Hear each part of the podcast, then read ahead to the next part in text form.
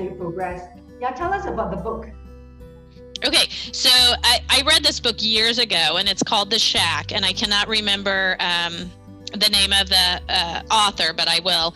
Um, and it's basically a story that I would have never read. It's about a little a little girl who's kidnapped and her father's journey, and um, and the man that wrote this book wrote this book for his children as a Christmas gift, and he didn't have the money to do anything with it. So he waited till after Christmas, and and it is now, I think, the next bestseller to the Bible.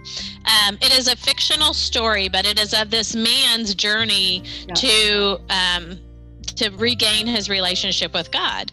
And he's on the he's laying by the water with Jesus and he says to Jesus, you know, you're you don't quite look the way I thought you would. And you know, and Jesus is like, What? Is it my nose? You know I'm Jewish, right? You know, and they're joking with each other. And when I read that part of the book, it was like, that's what he wants. He wants that close relationship you know the relationship that we yeah. have with our friends and our family where we yeah. tell them everything that's yeah. what god wants from us and you know I mean, the book is, uh, like I said, it's completely fictional, but it is such a neat book and it takes you on this journey of discovery, or at least it did for me.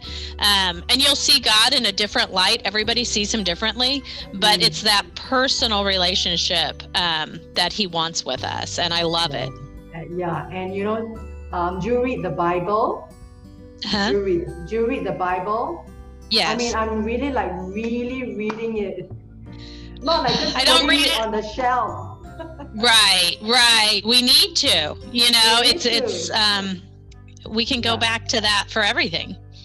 Yeah. So and, then that is um it's huge. And and you know, I I you know, being Christian sometimes we just leave it there.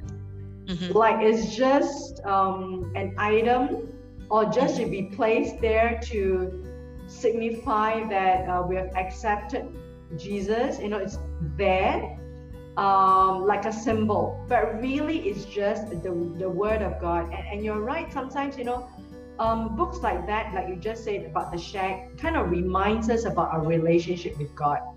Yes. And and for me, I never really, to be honest, I never really had a relationship with God until the pandemic.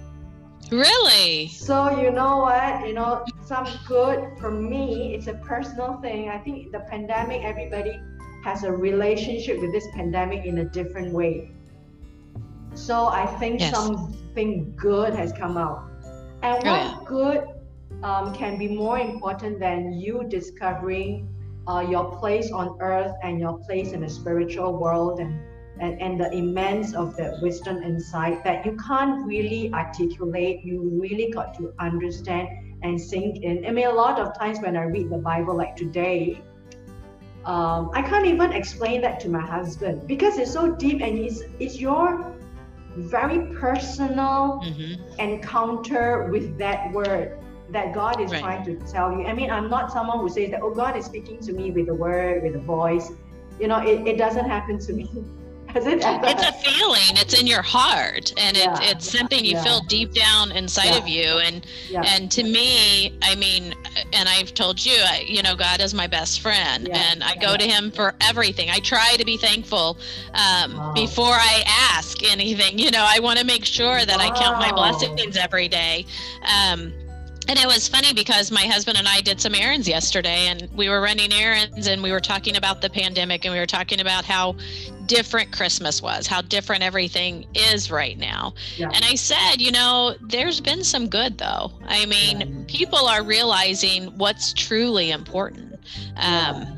You know, we're we're appreciating what we had so much more because of this pandemic. So um, there is good. There is definitely good. And, and and and just to echo what you said, um, the good that came out, you know, where because you and I are similar because I've stopped going to the church for a few years, um, mm-hmm. and, and you have stopped going to the church, um, mm-hmm. you know, but you still have this very close, strong, intimate relationship with God. And, and I need to confess again, uh, the caveat is I'm not a goody goody, faithful, faithful, right. 100% kind of Christian, right? um, I I'm just like trying to be with my flesh how much I could be um, as a follower of Christ. Um, right. And you know what? When you said something like, you know, something good come out of this pandemic, you know, all the churches are shut down, and and I feel like there must be something, right? Uh, uh, is it telling us that uh, we shouldn't go to the church, etc.? But you know what? Like what you say, um, I have this epiphany, and I was talking to Pastor Stephen Mannion in another one of my YouTube uh, episode. I, I I've thought, I mean, in my uh, pea brain, um, you know, to interpret God is um, the church is really just a physical function, mm-hmm. right? But you can take that away, and now it's just between you and God when there's no physical function in between. I'm talking about the church because people are just kept away. So right. it's really just between you discovering your relationship with God, with nothing and no one in between. That no right. social distancing and, with God. Right, and the Bible says that where two yeah. or more are gathered, you know. Yeah, yeah. Um, yeah. And I was I was saying to you earlier, I work um, I'm a teacher. Yeah. I work I work as a teacher in a school and in our in our school we have we have pods. So there's four classrooms in each pod. And mm. I cannot tell you how many times we have said to each other, God intentionally put us together. My wow. um, pod mates are some of the most incredible women I could ever meet. Um, Jennifer uh, Mann, Melissa McGinnity, Shelley Hendershot, and Kim Bratton. Um, and we all share the same beliefs. Um, we can sit and talk politics without arguing. We don't need to argue because we respect each other and um, we care about each other. Respect. When something happens, yes, it's all about respect. And when something happens in the building, we go to each other and say, you know, mm-hmm. hey, so and so you know, just had her baby. We need to pray together. And we get together wow. Um, during our prep and during our lunchtime and we say prayers together. We hold hands and we pray for each other. You know, we have our group text message that says, you know, hey, pray for me. I need this or I need that. And and we really do. I mean, we are this amazing team and we're a good team because our our core belief is a Christian belief. We love mm-hmm. God and each other. So it's it's a really neat friendship that we've developed in the last year and a half. I mean, how amazing it is once I click on the Zoom and you're telling me about you and God and God is just sending you to me. oh, thank you. I think maybe um, you know I needed this refresher just as much as as you. Thank you know. You. Thank you. I, you know, I, it's so strange, right? Suddenly you just like dive into this. Right, right. It's, it's amazing. And we have not met each other. Right, but uh, you know when you have that common bond and you have yeah, that love for yeah. God, that yeah, you know it's easy to to be yourself around that person because you know yeah. Thank you so much. You know, in this part of Singapore, um, a, lot of us and my friends, I mean, a good, many of us are Christians, but follower of Christ. And um, I myself, I come, I come from a small little church that I told you I stopped um, uh, going there, attending for for uh, some years. But you know, my my trust in, in God has never stopped. Right. You know, I never blame him for anything. It's like I, I just have myself blame like if anything happens. It's like you know. It is. Yeah, but you know, in this in this pandemic, um, I think a lot of awakening. Um, people go through this journey of self awakening, especially. Mm-hmm. Um, you know, the world is shut, the doors are shut, the windows are shut, and you're not. You you you kind of like are to, you're told not to go out. Um, you know, mm-hmm. it, it's just it's just such a quiet time you know and and um, i mean for me just to share with you uh, debbie um, i mean it's really during the lockdown when there was so much fear and anxiety that i really started to read the bible. Yeah. Yeah and and it is during that this time that you know i really rediscover a lot of the faith a lot of the word and i want to and i kind of question myself why hadn't i done this years ago? You know it's always there right. collecting dust and You know, when you go to Yes. church, you kind of like flipped it a little bit, but you kind of yawn and hope that time passes and okay, I gotta go. yeah yeah You know, I, but- we have learned a lot through this pandemic Yeah, and um you know i mean it, it's hard because i you know i was talking to my mother and my mother and father are both at um, very high risk. They live in florida Yeah. and you know i live in indiana so we're not close to each other. It's terrible and we haven't seen them. They finally Yeah. came um, in november. We got to see them briefly. But um, it's you know i tell my mom god knows our time he knows when we're going to die um, and we can't live in fear but at the same time he gave us a brain and he you know and he's given us the doctors and he's given us all this information Mm. for us to do our part. So you know we have to do our our part and and live safely and abide by the rules and what they're telling us to do. Yeah. but at the same time we also have to know that you know our time here on earth is already written and you know it's just a matter of when god calls us home um, so we can't live in fear either Yeah. so but it's hard it's hard this time Sweetheart, Yeah, because we're still living in the flesh. We're yes still even li- li- living in the physical world. You know, Yes. but you know, Debbie, it's so nice to just talk to you. And, and on this day, 31st of December, I'm actually just two hours from uh, 1st of January, you know, because I'm 16 Oh. hours. How many hours? I think I'm 14 hours um, ahead of you. So Oh, wow. it's actually 10, um, 15 uh, p.m. in the evening. So I'm just like two hours, one hour and 45 minutes away from the new year. oh wow at 10:45 i'm in bed so good for Yeah, you, You know, so you are a very special girl. ah yes yes And, uh, thank you You sent uh, to this part of the world, Singapore, and you know I would like to welcome you warmly. Um, Singapore is a tropical island, um, and we have lots of Americans here. We have a huge American community, and my pastor, Pastor Crocker and Ginger, um, they come from South Carolina. You know, they are Oh. missionaries. They've started the church. The church is about 20 years old. It was started by um, Pastor Worley. Um, I think from I'm not sure from which part of the U.S., but he came over 20 years ago to to start the church as a missionary. And we've got Pastor Moore, uh, Dan Moore, uh, from Missouri with uh, Sharon.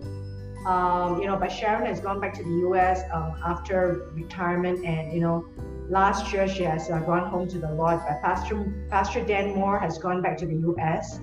Um, you know, after I think about 40 years in this part of the world, in Indonesia. And Pastor Crocker is actually um, a missionary for many, many years in this part of the world. Um, he was first a missionary to South Korea, and then he learned the language. Um, and he stayed there with Ginger and the two kids, and, and, and the children are now grown up. They've gone back to the US. So Yeah. it's only Pastor Crocker and Ginger here now, and I think they are like yearning to go back to see their grandchildren back in the US. You That would be so- so hard. I, I, yeah, and there is a huge following. There is a huge community of Americans here, um, and I'm glad that I, I follow a church whereby um, the Word of God is at the center of the teaching, and nothing deviates from there. Um, you know, Right. sometimes it's so easy to go um, just kind of like tilt a little bit um, to one side. You know, it, it's so easy to just deviate. Um, but but I, I'm glad that I've got that. Um, you know, even though I I would say that uh, I, I'm I'm glad that God has sent good people to me. Like today, I mean, I, I can't imagine. Yes. I just on it, and then you tell me about Jesus. yes Come on. Let's praise God. Okay, um, uh, Debbie, without further ado, welcome to Singapore, and I'm going to send you more Thank pictures you. of Singapore. I'm not. I think I did send you some pictures of Singapore, right? yes yes thank you It's a modern state and a good, huge community here. A lot of Americans, and English is our uh, official language. Everyone speaks English, like myself.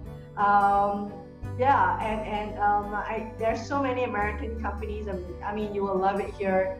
Come by, get out of the country um, after the pandemic because God is giving us a second life. Yes, yes. You know, and my husband and I, we never travel, and everybody's like, you know, you should go and you should do. And it's like when you have the animals we have, oh yeah, you can. It's a whole lot of work to um, to leave yeah. home, so we wow. can't really go anywhere. But that's what we've chosen is um, I, just life on the farm. Go. I mean, I've been to the U.S. once. So I went to Los Angeles um, and I visited. Um, uh, um, uh, Disneyland, and my husband has been there for about three months for um, a job posting um, in Ohio. Um, you know, he, it's a huge country, right? Huge well, Ohio country. is right by me. Oh, wow. Yes, I mean we're we're we border with Ohio here in Indiana, wow. so yes, yes. Yeah, he was there for three months, and you know we're saying that wow, it's such a huge country, and and he's gonna take so many flights just to arrive inland. yes. Yes. Yeah, yeah. Okay, you know, today um, I want I want to thank you for being my guest. Welcome. Um, thank you for having and me. Today, I think the the title is going to be released in 2021, um, and I think it's so apt uh, for us at this time, so suitable for us because it's about the comeback. And I hope that 20, 2021 is about our comeback uh, yes. you know, our comeback, the whole of humanity.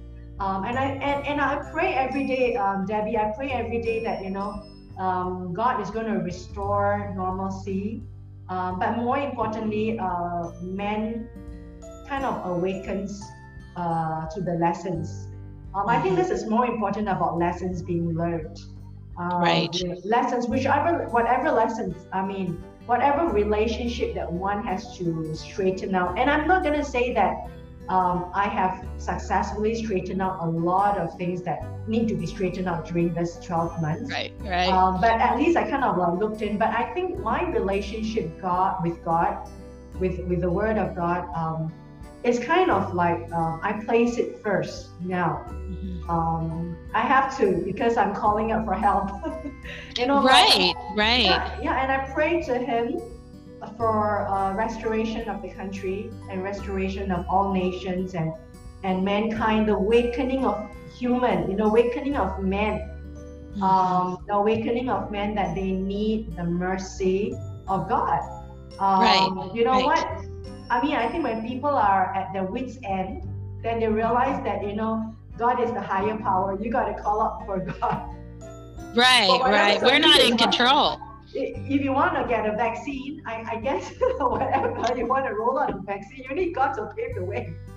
Yes, yes, and and yes, we need to listen. Yeah. So today's story is about the comeback story, and you know, um, I would like to introduce you um, to the listeners and the viewers. And and um, your story is is something that I thought a lot of women can learn from. You know, um, something that you emerge from a difficult time for a few years, um, and then you've emerged to a much better place, um, stronger, um, and and I think it's a better, brighter, happier place than before. So I would like you to share with everyone, uh, you know, um, yourself as a te- uh, and I know that you're a teacher, you are a right. writer, you've come up with a lot of books uh, for the children, and you, you, you aspire to be a, a full time author for children's book, and we need godly people to write that. Um, and it's not children's books, actually. Oh, okay. So, yeah, yeah. So, yeah, tell us.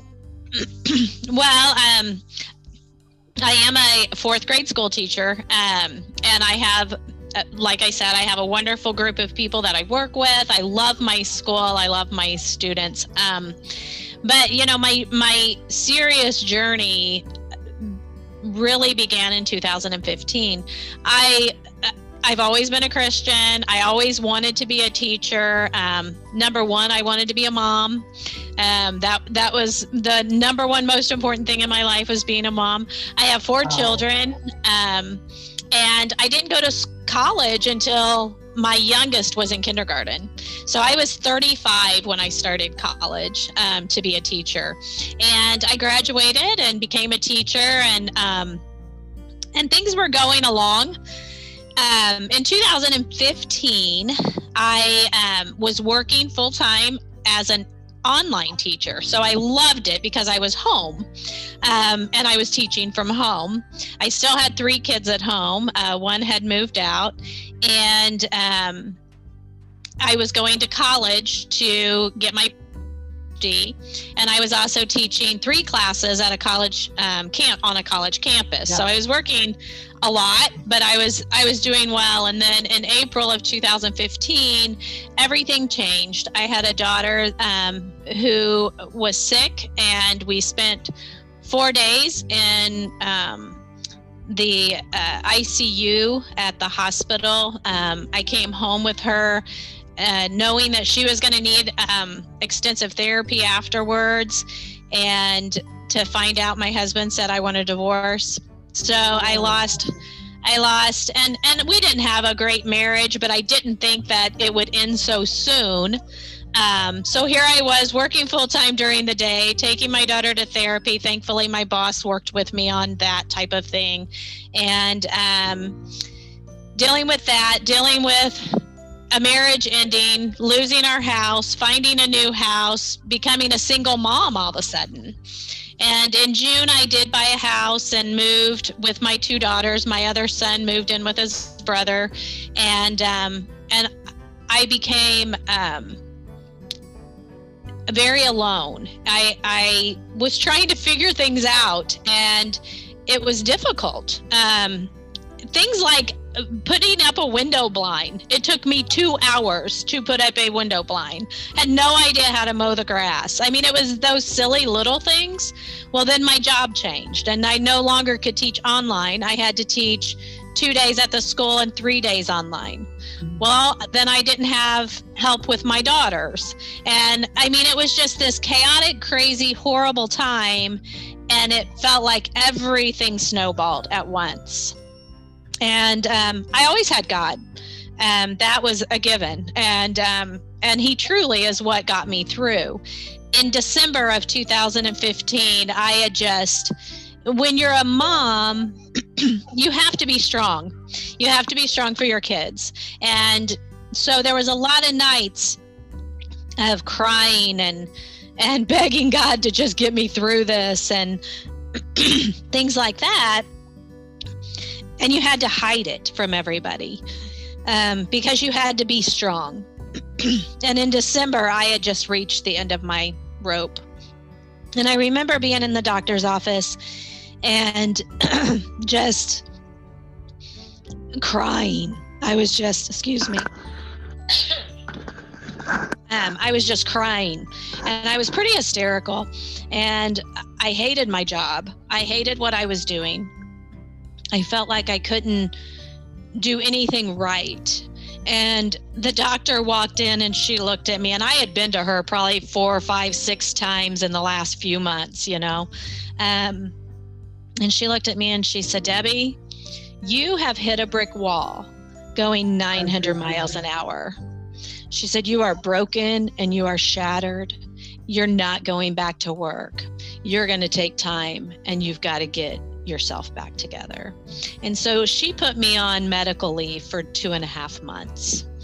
Um, for two and a half months, I had to just focus on me. And um, I became stronger. Um, and I decided I wanted to do different things with my life. I wasn't happy where I was at. Um, I was still trying to be the single mom. I was still trying to do everything, you know, I was dating and different things like that, but nothing was ever working out and and for so many years I had been told how worthless I was. And I brought that into everything I did. So in my head, I couldn't do anything right.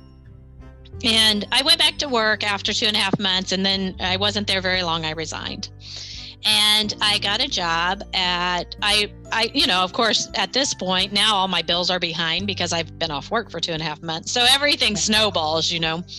Um but I got a job at the Department of Child Services. I wanted out of teaching. And so um, I was still in my cohort at the Department of Child Services, and we had to go to a training. I had a mentor that I followed around. It was a three month training to to do the job, and um, one of the last trainings we went to was on child sexual abuse. So I sat through this few hours of training. And as I was leaving, I looked at the lady and I said, if there's ever an opening in this department, I would like to do it. And by the next day, I had the saying, you need to call so and so. So they took me from my mentor and they put me with a new mentor in child sex abuse. And so I worked for a year and a half on the child sex abuse team at the Department of Child Services. And um, I loved that job. I loved that job. I felt like I was that person that could save the kids. Um, it was a lonely job, though. Nobody wants to know how your day is. Nobody wants to talk about what you're doing. Um, and I was still a single mom trying to, you know, get my daughter to work on time, but I had a, an assessment and I couldn't leave. And my daughter saying, But mom, and I'm going, Well, I can't. And I felt like I was failing over and over and over again. Um, in uh, 2017, uh, my husband and I connected. We had known each other before and we reconnected. And um, things started to look up.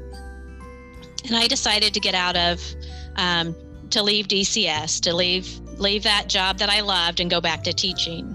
And that's what I did. And um, I worked for uh, our public school system and I hated it. I felt like the administrators, the people around were setting the children up to fail. They were the way they spoke to them, the way they treated Yeah. them. Yep, I understand. I couldn't stand it. I I, cried I, I every day. totally understand.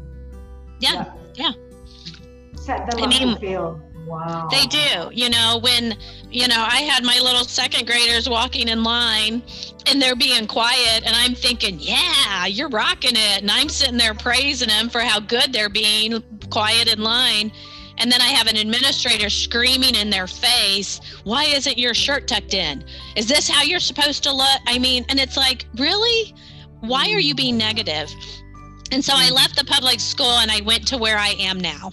Um, I work at Tzouanakis Intermediate School in Greencastle, Indiana, and I literally have the best administrators that you could ever hope for. Um, Jennifer Rhodes and Kathy Asbell are amazing. They're amazing to work for. Um, they read my books. They are very supportive of my writing, um, and they're just just the most amazing women you could work for. I mean, if if I say, you know, there was a time, and I can tell you about it, where I literally texted my boss in the middle of the day and said, I can't hold back the tears. And her response was, Go home. I've got you. Go home. I mean, they will walk into your classroom and teach your class if you need to leave. And you don't get that very often. Not not in teaching. Um, but um, anywhere. no, no, you don't. And I mean, they bring us little prizes and treats and they do special things for us and and you know, when your when your vice principal walks up to you and is like, "What is wrong?" and you you're like emotional and she's hugging you saying, "I love you. It'll be okay. I'm here. Come talk to me if you need." You know, and then we have a counselor, Jamie Landry, who is phenomenal um, with the kids, but her door's open to us too and I have used her door. I have walked in and cried to her and and talked to her and um and she's there. So I mean, I I have a great work environment, but um They are such amazing human beings, right? yeah, oh my gosh. I mean, eh, you just you cannot ask for better people than You know who I what? We sh- we should. I sh- I have to invite her to the show, and we should tell the world these amazing human beings. Oh my gosh. I, I mean, I cannot, I just can't tell you. It's, it's like I said, yes, I want to be a full time writer, but as long as I'm not, as long as I'm a teacher, I will always be at this school. I, I could not ask for a better work environment. Um, during the pandemic, during what we go through now as teachers, um, it, it is unbelievable how great these ladies are. So, um, but last I, I started, I started teaching third grade there. Um, it was a eventful year, to say the least. My dad had a car accident and had surgery, and just all kinds of different things happened.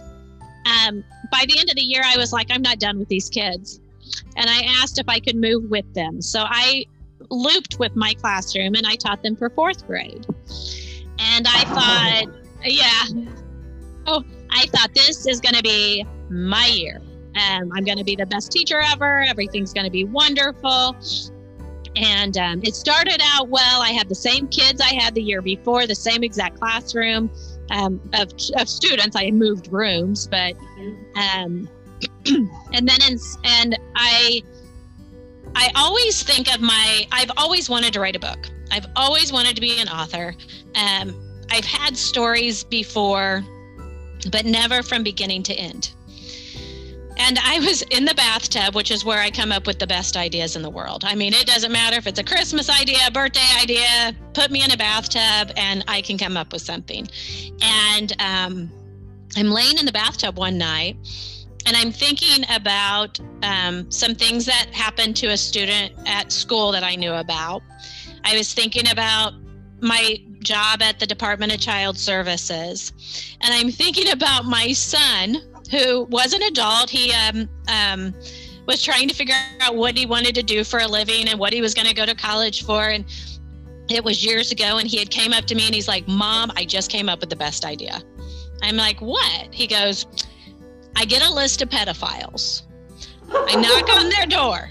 I say, "Did you touch this kid?" They say, "Yes." I shoot him. I'm like, okay, that's not legal. you can't do that. And he's like, but wouldn't it be cool if we could just get rid of all the people that hurt kids? Oh. And I'm like, I know. You know, um, and he is getting ready to do his student teaching. He's becoming a teacher. Um, yes, he starts Monday. He starts his student teaching wow. Monday. So, so yeah. How old is How old is he? He is 29 now. He's taken. He's went through every so, path. You look really young from mother. I'm going to be 50 in in March. I'll be 50. Look at you and your hair and your eyes and your smile Thank and your you. face. Oh, that's that makes me feel really good. Thank and you. And knowing that you've gone through all that. Yeah. yeah. So, well, so then, I, so then now now we're talking we're talking you you are starting to gain your ground. You're starting yes. to gain your ground. Yes, yeah. I you know I had I had Jim and I had gotten together. Um, we we didn't always have it easy. We had it took a long time for me to accept that he loved me, yeah. um, and accept me as a person because yeah. I've I've always felt misunderstood. Um, but now, I mean, it's amazing. I mean, we never argue. Um, we don't need to. No adult needs to. I mean sit and talk about it. You're adults you know you don't need to fight. You don't need to argue. It's silly. And we don't argue. We we discuss. We talk about things. We don't always see eye to eye but we don't get mad at each other. We respect each other. Um so but we um so i'm in the bathtub and i'm thinking of of all of these things and the book comes to me. I'm going to write a book. And i had the the beginning written i had the ending. I knew how it was going to go. And i started telling people i'm going to write a book. I'm going to write a book. And they would go oh good. Yeah i'm glad. You know nobody believed me. And i knew that when i was saying it. Nobody thought i was really going to do it. They thought i was crazy. Yeah. and um, except for my friend sherry. And sherry yeah. and i have known each other since kindergarten. So 45 years of friendship. Yeah and she was like well or 40 years i guess. You know 45 we are going to be 50 um and she was like well i know. When when are you going to do it debbie? And i'm like i'm going to do it. Well then in september so a month after school started you know we're probably six weeks in. Life's going great. I'm happy. Everybody's happy. Um, my second son was diagnosed with cancer. Oh. and so when that happens, your world stops. Collapses. Um, you know, it, it it's one of those things that will take you to your knees. Um, you don't you wish it on yourself. Just take it from them. Um, you pray like you've never prayed before, and so and my son was married, or he is married. Um, so he has his wife. He he lives on his own. He's a grown man, but he's still my baby. Um, thank yeah, and and thankfully, like I said, my work that was when I was texting my boss, I can't do this, and she's going, go home. My my teammates, um, you know, they were like, you're, you know, when I found out, I called them immediately, asking them, begging them to pray, and they were like, we've got everything, Debbie. Don't worry about it. Just go to him and by the, that evening after i had went and seen him and talked to him I'm, I'm getting text messages that are like, your lesson plans have been written for the week, your copies are made, you have nothing to do, focus on your child. Don't worry about anything here. And they literally took over and did everything for me. Um, I will say now, he is cancer free, um, and him and his wife just had their first baby, and he is doing fabulous. Um, so, you know, God is good and He's good all the time. Um, but I did write the book. That's when I started writing my book. Um, it was a way for me to not think about cancer and to focus on something else. Um, I went to every doctor's appointment. I went to every chemo appointment. Um, I was so grateful that him and his wife allowed me to be there because they're adults, you know, mom's not needed, yeah. but I needed to be there. He didn't necessarily need me there. I needed to be there, and I was allowed. So I started writing um, my books, and, and my podmates started reading them. My mom started reading them, and now these books for me are a journey to bring awareness to child sexual abuse. Um, as I write these books, I I think I I want I you know I ultimately I want an agent and I want somebody to help me because I don't know how to promote. And I think child sexual sexual abuse is so scary for everybody. We don't talk about it. Well, that's the problem. The problem is we don't talk about it. So when the adults aren't talking about it, it's very easy for people to hurt children yeah. because yeah. we're silent. Yeah, yeah. So my books are about a social worker. Her name's Delaney.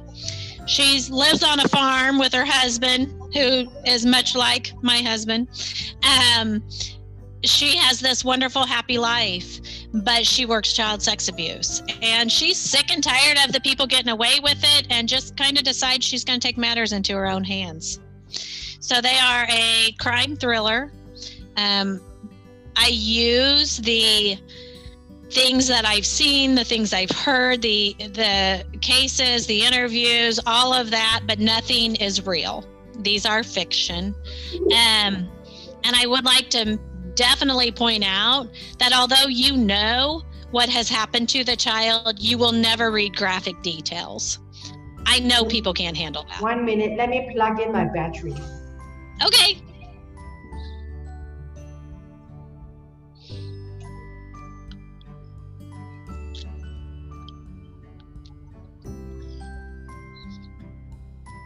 Okay, I'm back. yeah, I, am so glad that you talked about this, and you're right because um, abuse, and particularly child abuse, um, um, they are still a social taboo. They yes. Are. And uh, because it's in your mind, it's a dirty topic. In your mind, it's like it's stigmatizing to a to to the victim. Mm-hmm. Um, the fa- and, and and the family feels that you know um, it's like a shameful thing. Mm-hmm. Um, in, in certain in certain communities, right? Um, and I've not I don't know. I mean, coming from America, it's it's a very um, I should say that it's a westernized um, uh, community society, and and if it can be still a topic that is not talked about, can you imagine in a lot of other kind of setting in other kind of countries whereby people are more conservative, or I should say people are more reserved. Yes. People are not articulate and uh, people do not tend to want to bring um, the family shame in inverted right. commerce. Um, and you know, I think what you what tell us about your books. Tell us about uh, at which stage of um, promotion are you with your books, and, and I suppose the success of your books and, you completing your books, because it seems that this you, you keep talking about your book right from the beginning. You wanted to be a writer when you were young.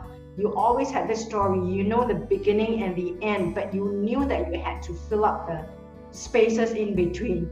So you knew that you had something that you want to share with the world. So you are a writer when yes. you're born with it.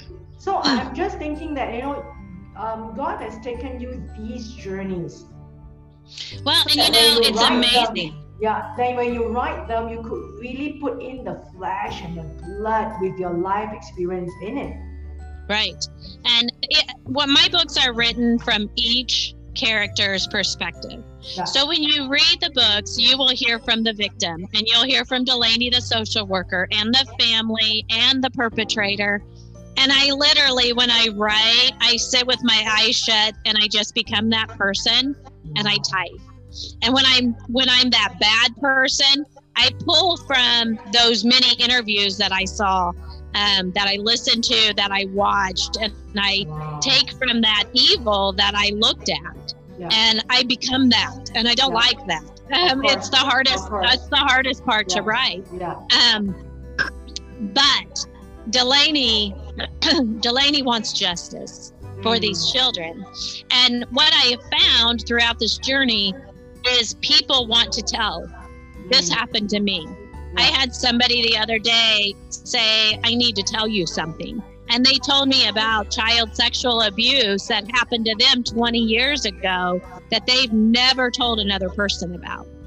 And I and they said it wasn't until I read your book that I felt like I could tell somebody and i'm like did you feel justice did you did the book give you a sense of justice and they're yeah. like yes you know yeah. i feel like the bad you know isn't going to win and mm-hmm. so throughout the book i try um, I try to make make the victim know that you know you are a victim. It's not your fault, and that we need to talk about this. And it's okay. It's okay to yeah. tell your story. It's okay to yeah. talk and there are people out there that want to save the yeah. children and that's what what this is all about um, it's it's become bigger than what i imagined as far as how i want it to really open up people to talk it's more yeah. than just a story to me Yeah. so i wrote sadie's story i self-published um, i wrote nevaeh's story i'm working on danielle's story um, and, you know, ultimately, I would like to have an agent. But I think that one of the things keeping me from finding an agent is when they realize this book is about sexual abuse, they're like, I'm not touching it. Everybody is so afraid. But we need to talk and we need to talk openly. And so if we're talking openly, then the children hear it. When you tell a child you shouldn't let anybody touch you, and that's all you ever say when a perpetrator touches them that child thinks they're wrong and then they're scared to tell yeah. they they place they the blame on themselves a crime yes yes so the self-guilt yeah, they feel guilty. They think it's their fault. And we as adults need to be open and talk about it. We need to call body parts what they are, you know, and and quit making up these silly nicknames for them. We need mm. to talk openly. We need to we need to make it not taboo so that children will come to us.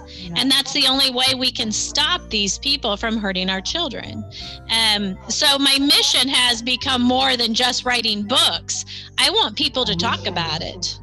I want people to um, be aware. It's not enough to just have, you know, a one time class discussion with the counselor on body safety we should be talking at home for a long time before they ever get to school you know i have a little granddaughter and we and we, you know i make comments i don't i don't let anything like any type of sexuality type stuff be taboo with us. You know, I don't make things a big deal or a no no subject yeah. so that she knows she can always come to me.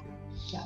Um, Debbie, when, when, you know, for this one hour, I'm really listening to you intently. Um, you've come through a long journey yourself, yeah. you know, since um, 2015. And uh, when your world kind of um, caved in you know, you, you're like the miner beneath the rocks. Yes. The world just kind of crushed, and you find your way to crawl through with your fingers. Um, you know, even though you kind of summarize it in, in a few sentences, uh, which I hope that one day you can tell us more. Uh, you know, it must have been such a deep, uh, I, I can't say it's dark, but a deep, difficult time in the tunnel at that time for you and for you to have emerged from 2015 slowly and then you're almost picking it up and then you're almost collapsing again at the end of the year and then picking it up again and then plowing it through on your own when um, you know the person that's closest to you have given your vows to be with you through the thick and thin and as a woman you are being kind of like all of a sudden all these big, heavy weight kind of like just fell down. And for you mm-hmm. to just kind of like support and hold and and ask for like God, um, um, you know, just just just just pull me through this this this this time. You know, I I I, I believe it's such a tough time for you to now kind of emerge to having this mission for others. Mm-hmm. It's incredible. Thank you. Uh, you know, I have an amazing support system and my husband. Jim is, um, you know, when I told him I'm going to write a book, he's like, okay, go ahead. When I said I need this, I need to spend this amount of money to self publish, he's like, okay, whatever you want. I said, when I, when I, when I get really big, I want a she shed. And, you know, as a joke, I said that. And then he you know goes to an auction and buys me this trailer for me to come and write in where i sit now. And and it is you know i have furniture and i have a refrigerator and a coffee pot and everything i need out here um, because of him. I, uh, my parents jim and doris Covalt are amazing. Um, i write my books and i'll show you. This is my first. And i write under the name Covalt um, and I do that because I want to honor my parents. My maiden name was Covalt, um, so I go by Covalt as an author um, to honor my parents, and I don't want my oh. students to read the books either. So I don't want the students to see my name on a book. So um, the covers are drawn by my daughter Peyton, Peyton Kale. She is a tattoo artist, and so she draws yeah, she draws my cover. So this is Sadie's story, and this is the first book I wrote um, about a little girl who's abused by her father, her stepfather. Um, the next book is Nevaeh's story, and again, my daughter drew the picture. Um, and uh, I, I love that she draws all my covers. Um, so she drew my cover. Nevaeh is a um, young girl whose mother uh, sells her. Um, so Nevaeh's story is so far my favorite. I absolutely love Nevaeh's story because you you will feel everything they feel. You will cry, you will laugh, you will get angry. I mean, I have my mom texting me in the middle of the night saying, "You can't let that girl go back to that house." And it's like, "Mom, go to sleep. go to sleep, mom." You know, and my mom doesn't even read this kind of book. Um, but she is she and her friend Beverly Cooper they um, read along with me and and every day I call my mom at 3:30 and they have their list. Okay, don't say a word, but here's what we're thinking, you know. Um, I did write this book. It's called The Forgotten Graveyard, wow. and this this is my only children's book I wrote, and oh. I it's probably the only children's book I will ever write. I wrote it under my real name, Debbie Lakin um, my students that I had for those two years were really mad when I told them I wrote a book, but they weren't allowed to read it. And they said, Well, write a book for us and then you can dedicate it to us. And I'm like, Fine. What kind of book do you want? And they said, We want a ghost story. I said, Okay, I'll write you a ghost story. So I was writing The Forgotten Graveyard for my students. And then the pandemic hit. And these kids that I had had for a year and a half, I didn't get to say goodbye to. So I finished The Forgotten Graveyard. I self published it. I bought them all a copy and I delivered it to their house um, to say goodbye. And it is in the dedication, it listed is the name of all of those students um, that I love so much. So, can I, can I say that, you know, these are not just books these are like you wrote that with a mission because mm-hmm. um, especially the books about child abuse and people are you're saying that people are coming to you mm-hmm. um, they, they are now revisiting their um, childhood abuse after many many many 20 years or more after so you know it's it's like what you say a mission a, a, a yeah it's a, healing for others. mind a mission that you feel that you need to do. So, yes. so my question is that now that you feel that you are in this new journey of endeavor to help others through your books, is it kind of a vindication to your past? You know, the past is the past. Yeah. And the past and everything that I went through in 2015 and all the lessons I learned made me that person I am today. And I truly believe that we have to take whatever happens in our past, whether it's things like what I went through or whether it is things like my fictional characters go through that real yeah. people do go through daily. Yeah. Yeah. Um, we have to take those things and allow them to make us stronger. And we have to be happy with who we are. Yeah, yeah, yeah. So, um, so yeah, I mean, my books can be found on my website. It's booksbycovalt.com. Um, and I just are they available on Amazon? Yes, yes. So people could buy an uh, ebook. Yes. Yeah. Okay. They okay. are available on Kindle and um, the Kindle. I is it, I can't remember Kindle Direct or whatever. It's free on Kindle Direct. Yeah. Um, yeah. Yeah. So yes. Um, but uh, you know, I, I hope this journey. I ha- there's so many stories I could tell. Yeah. And it's sad. It's really sad considering when I was on the sex abuse team, there was about seven of us on the team, and we would get anywhere from two to five new cases each a yeah. day. Wow. And that was just for one county. Yeah. So we need to we need to make this topic one that we talk about. Yeah. You know, um, uh, Debbie, I, I really want you to come back. Okay. And I want you to share with um, the listeners and the viewers, especially about how you stood um, on your feet again. Okay. Um, especially those times when everything just caved in. Um, uh, I mean, it's sad to repeat them and think them through um, about your your your husband left you. Um, they took away, he took away the house. Um, you were left with you taking care of your child in ICU, um, and then your job. You had to leave your job, etc. And then, you know, I, I think there's so much things that goes on it's almost like a movie, a drama that people have forgotten to like put up on the screen. It's always like the fan. It's always about Transformers. Yes. people have forgotten that there, there, there, there are real life stories that are real that that should be documented and should be told. And it shouldn't just be about the end of the world or right. about the right. tsunami, uh, you know, about Top Gun. I mean, they are good. I'm not saying that they're bad. Right. But, you know, there should be real stories because because literature, like what you're writing now, reflects the human spirit.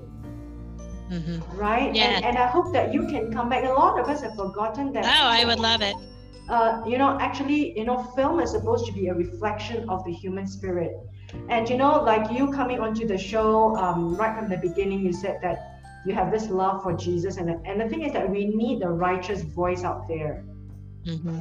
People who are trying to highlight the wrongs of the world. You know, we may not be the real solutions, Mm-hmm. But at least we are bringing light. You know, we are called to be the light and the salt. Because I feel so small just saying that. I'm so inadequate to say this. I'm sorry. I don't think I'm good enough to be the light and the salt, but we have been called. Oh, you are. You are. you know, and I would like to say the one thing that um, I am I make sure in my books because you know you read I read a lot and I read read a lot of different authors. Um, you'll never ever see God's name used in vain in any of my books. Um, it doesn't matter how bad the character is; he is not going to say God's name in vain. Um, and I also don't use the F word. So um, you know I'm there's not some bad language in it, but that's very minimal and it's only to develop the character as being a horrible person. Um, but you'll never see God's name used in vain in my yeah, books. So, yeah. But you know what? It is through the story of strength. And the mm-hmm. thing is that we are high, we are really highlighting perpetrators. So, um, and you know, like, um, I think God says, you know, the sin will find you out, you know. So I, I believe that um, your book is going to be good. It's going to reach out to many, many people. And um, because it comes with the right mind, you know, it comes with the right mind. You didn't want it to be like, um, you wanted to be the million dollar bestseller or something. But I know because of that, because you had the right mind and the right motion, the right mission and the right intent, um, and having this basic principle that you wanted to bring light to these um, wrongs and the evilness of, of, of whatever that you're highlighting, I think you're going to be blessed. And, and God wants this to be shown. Um, and, and you know what? I, I really want to bless you from the bottom of my heart. It's so much good um, and right you are doing. And, and, and, you. you know, and I don't want to say um, I, I'm too spiritual, but you know, even today as I read, um, the righteous will be um, uh, the righteous will be rewarded. You know, not because we are seeking for reward, right? right. Not, but you are, you will be rewarded. That's just yeah, I mean, covenant. that's just the covenant. It's not that we want it, but it's good, right? right? Come on, it's, it's a good yeah. bonus. and I, you know, my husband and I joke all the time about, well, when I become a best-selling author and can stay home, or when we win the lottery, and it's like, what would change? Nothing. I mean, we're still going to live in the same house, drive the same cars, have you're the not, same thing. You are not going to change, but you're no. going to touch people's lives. I hope so. You are going to change. I think these books can bring healing and, and effect. Yes. And awareness. We need yeah. to start talking about child sex abuse. Okay. And I'm interested in your first two books. Right? You talk about these two characters. They are the target audience are adults. Adults, yes. And adults that you are trying to ask them to talk about revisiting their past, which is painful, but then being prepared to be able to verbalize the pain.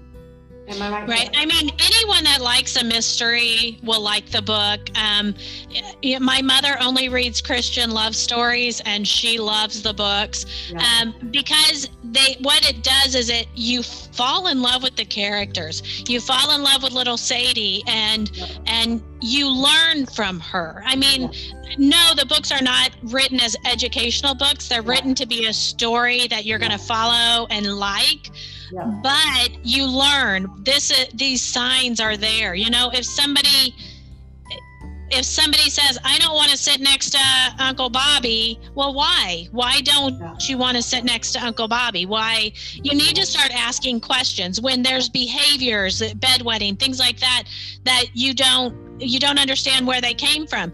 You should have been talking. You need to be talking about things and make make sexuality a subject that is not a taboo subject that everybody avoids because your children need to be able to feel like they can come to you and not feel ashamed and not be embarrassed to ask questions. You wouldn't believe the stuff my students tell me. And it's because I just have always made it out to be you know they all know i especially after we have the body safety program they all know that i used to work on the child sex abuse team so they know that they can say anything to me they're not going to get a surprise they're not going to get anger they're not going to get blame they yeah. can tell me whatever they want, you know? Yeah. And it and it's from something bad that happened to, I can't wait to tell you, I just started wearing a training bra. You know, I mean they tell me these things because wow. They just they feel like they can tell me anything. Yes. So and they can.